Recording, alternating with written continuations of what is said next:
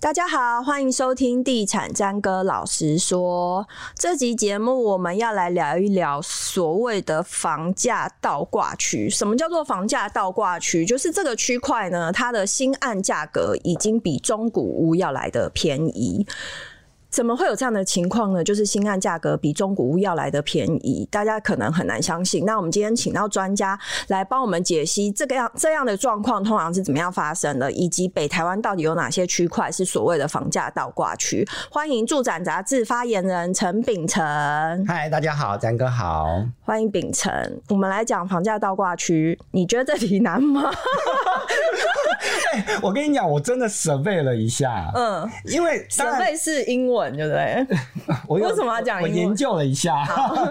而且我后来，哎、欸，我干嘛解巴？就是呢，我后来才发现说，你有写说大概相近，因为我是用很严相近相近也可以相近，因为我是用很严格的条件去看，发现没有，对，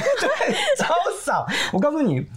为什么会在台湾？其实真的很难产生倒挂。为什么？就是买就是新屋会比较便宜，新屋比较便宜这件事真的太难了。第一，如果说你今天是出了台北市、双北以外的县市来说的话，它其实常常它的中古屋都会价格很低，嗯，那它是很难去超越新城屋的。嗯。第二就是，如果你今天就算讲蛋黄区台北市好了，你在蛋黄区的新屋房价已经高的不得了嘛，嗯、你它旧房子一定也很难去有这个价格的超越性，所以呢，到最后它就会只会沦落成一个情况，它其实也不能说它叫房价倒挂，它是新案推太少。其实我有这个灵感是，其实最早最早是江子翠，对，他推第一个新案是茂德的案子，那时候他就说要打板桥四字头，那周围的中古屋的价格其实也是在四字头左右，所以它等于是说它的新案价格跟旧案是差不多的等级。我跟你讲，江子翠这个范例，大概就是每一次只要讲房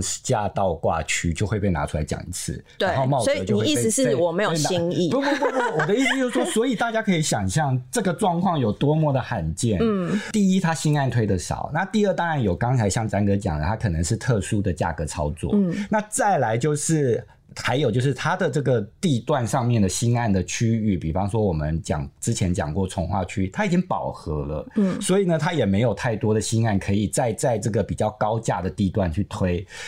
那我找到的一个地方叫做三峡，嗯，这其实也算是大家只要如果说稍微在这个房地产圈内了解的人，大概就会知道说，哦，三峡那可想而知是可能。你是拿旧市区跟那个北大比吗？就是整体来说，哦，它其实对。但是是这样子没错，嗯，就是北大特区已经盖满了，对。然后北大特区就是四字头，然后它的新案大概就是在这个价格，嗯，它就是成屋啦，不要讲它新案，就是它的成屋案大概就是这个价格了。所以如果今天要在旧市区推，甚至是旧市区的外围，因为我们看到的案子去年。比较有就是有比较多交易笔数的，大概是在旧市区的外围，那个外围其实还有一些些的闲屋设施，嗯，所以这样的情况上来说，当然就会造成说它的价格新案价格上面会比较低。嗯，那这个情况上，其实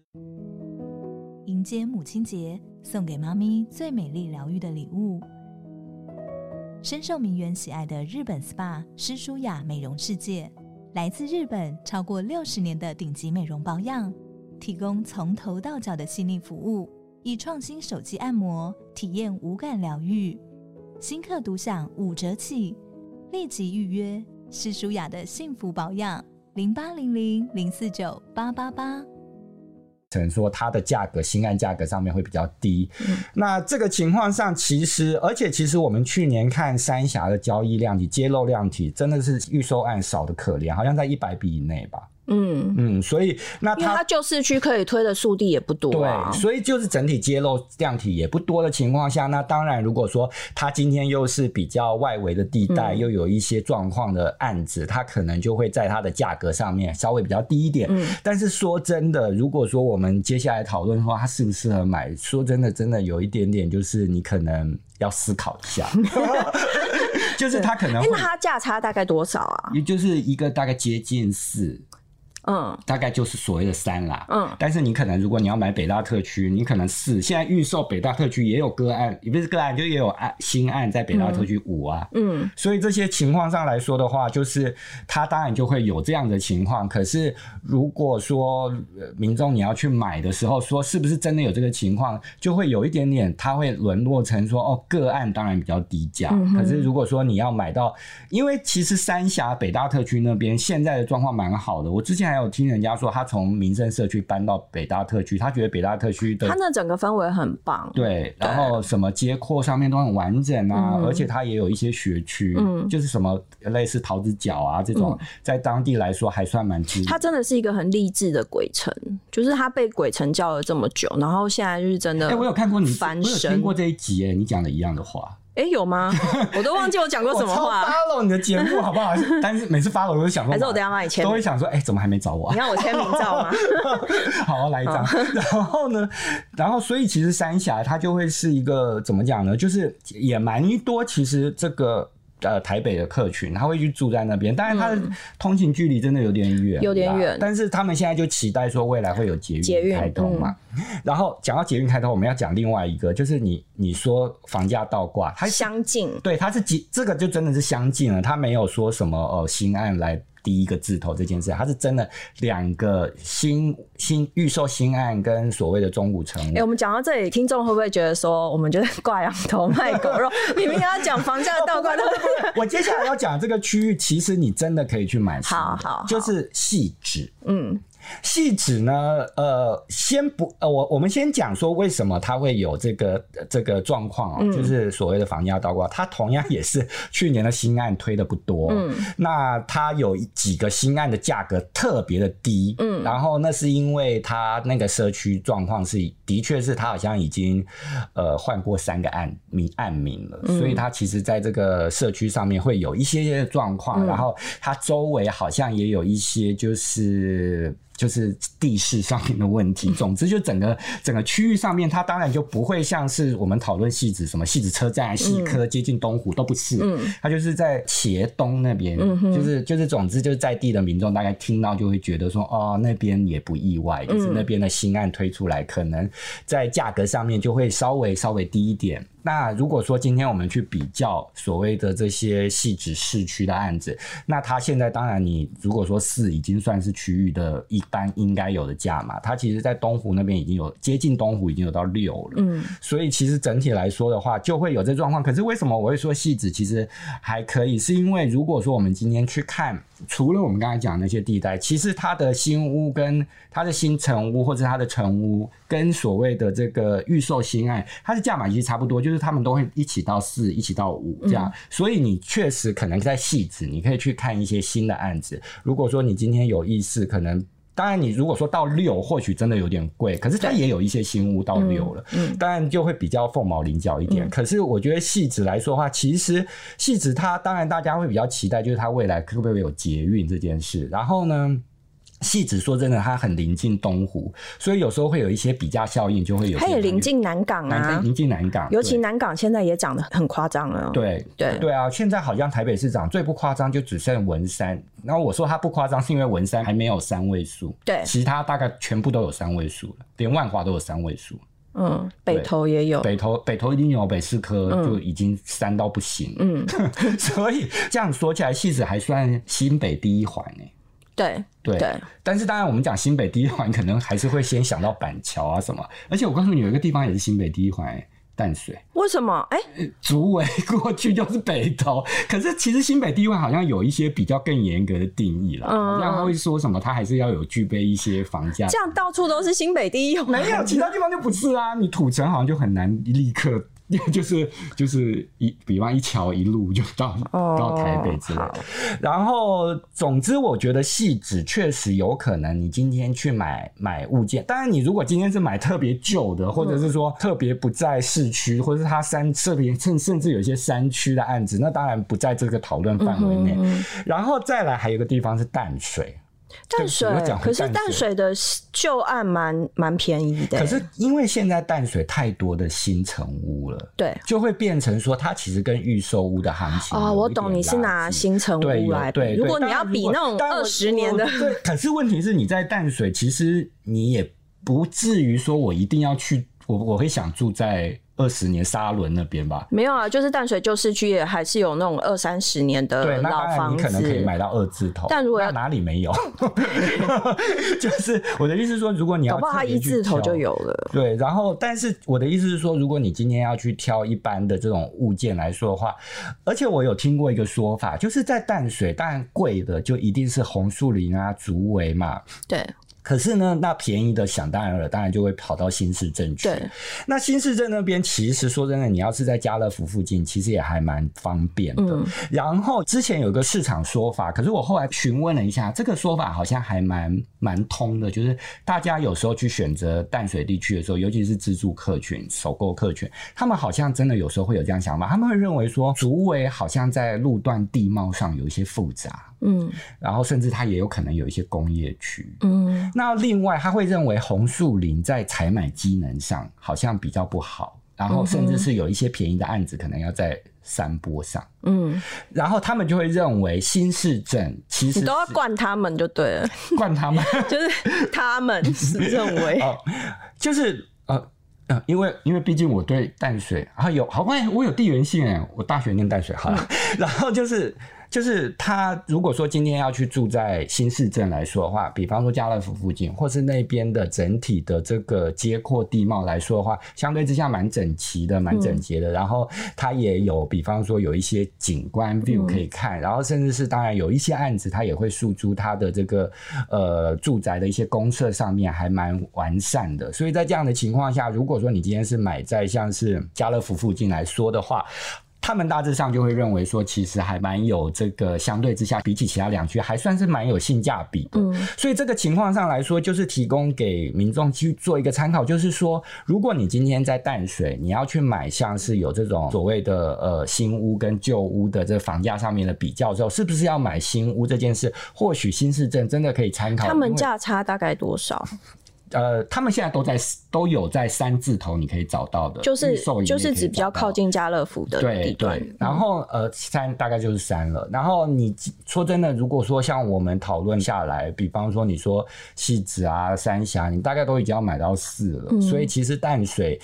淡水其实长期以来就是一个首购客群他们会去思考的一个区域啦，嗯。而且。它当然相较之下可能又比巴黎好一点，因为巴黎现在有很多人讲，之前网红不就买在那嘛。嗯哼。但是当然淡水它未来又有一些交通的效效益，比方说它可能有丹江大桥、淡北道路啊之类，去舒缓你的这些塞车的问题。嗯、然后大致上来说，它其实有捷运这件事情，嗯、它就有三个捷运站，嗯、而且那个时候一直在讲。虽然我们现在讲回红树林哈，可是像红树林最近不是因为豪宅，所以其实还蛮蛮有一些有钱人，他们也会去买在红树林。就是我的意思说，淡水这个门牌倒不至于说，呃，需要去就是一一昧的把它标签化，说什么外围啊，或者怎么样，它其实还是有一些居住的特性在。如果说你去买新屋的话，其实有时候居住起来的宜居性上也还蛮好的。嗯哼，嗯，像像淡水有蛮多人会诟病说哦，因为它的交通的关系，比方说比较常塞车啊，或者是什么。对，塞车是最。但你这我们上一集不是讲嘛，就是呃，台湾人其实还蛮容易习惯的。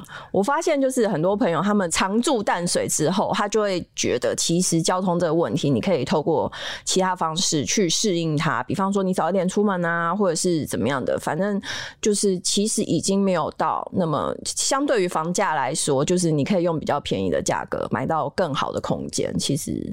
未尝不可。对，但是话说回来，我是真的觉得这种所谓的新屋跟旧屋的比较上面，会不会变成说旧屋，或者说一些成屋案，它好像价格上面会比起预售新屋来的更贵，所以我们就去买预售新屋。我觉得这个情况真的比较。嗯不是那么常见，它大致上会是一个特殊的原因导致的。嗯、那如果说一般民众你在现在的一般常态的判断来说的话，可能不至于有这样的状态之下。如果你今天真的看到了一些预售新屋价格特别的低，反而是一个你需要去注意的一个事。对啊，我就想说，羊毛出在羊身上，嗯，谁谁会去赔本生意，谁会去做呢？嗯，所以其实这个情况上一定都是它的物件上面可能会有一些情况是你必须实地要去了解的。对对，所以如果说你今天只是或者是建商品牌，尤其预售屋在这个时间点，对建商品牌这件事情，真的越讲越。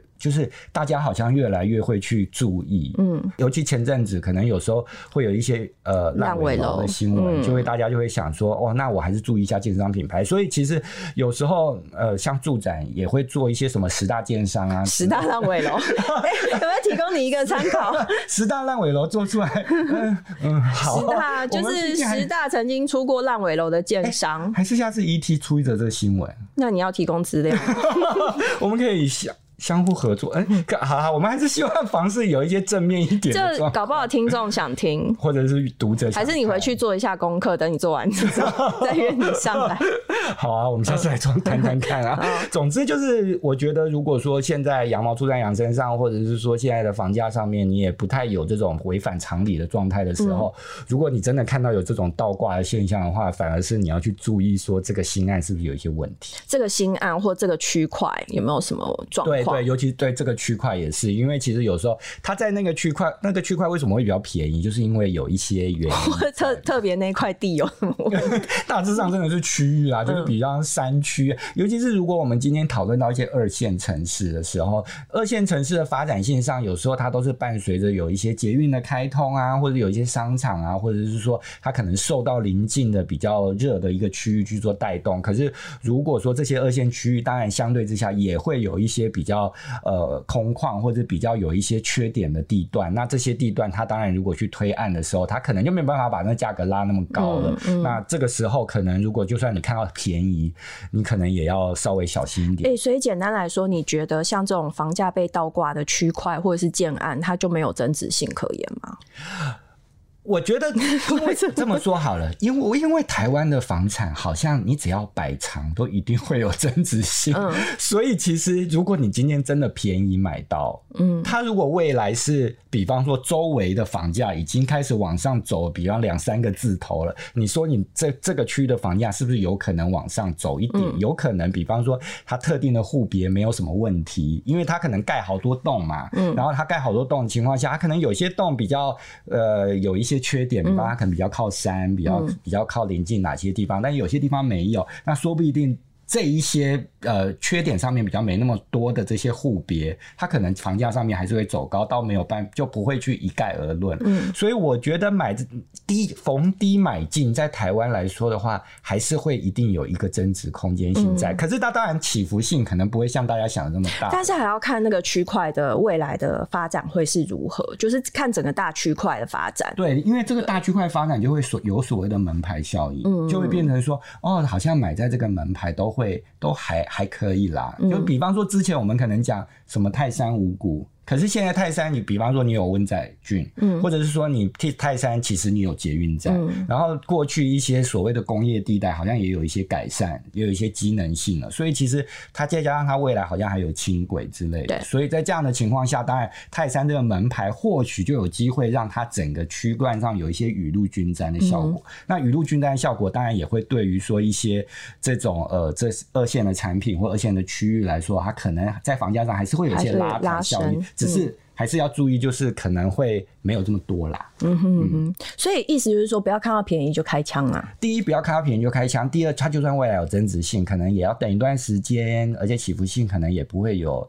比较好的地段来的，你想要短进短出的人，可能要考虑，真的是非常不适合。好，今天谢谢秉成来帮大家分析了一下北台湾他观察到的房价倒挂区这样子。那秉成也告诉大家说，其实房价倒挂区不见得就是一个买旧不如买新的一个想法，去固定的套用它这个公式，就是你还是要多看多比较，然后实地去看看，找一下看这个案子或者是这个区块有没有什么样的隐藏的缺点，导致它的房价比较低。今天谢谢秉承，谢谢，拜拜，拜拜。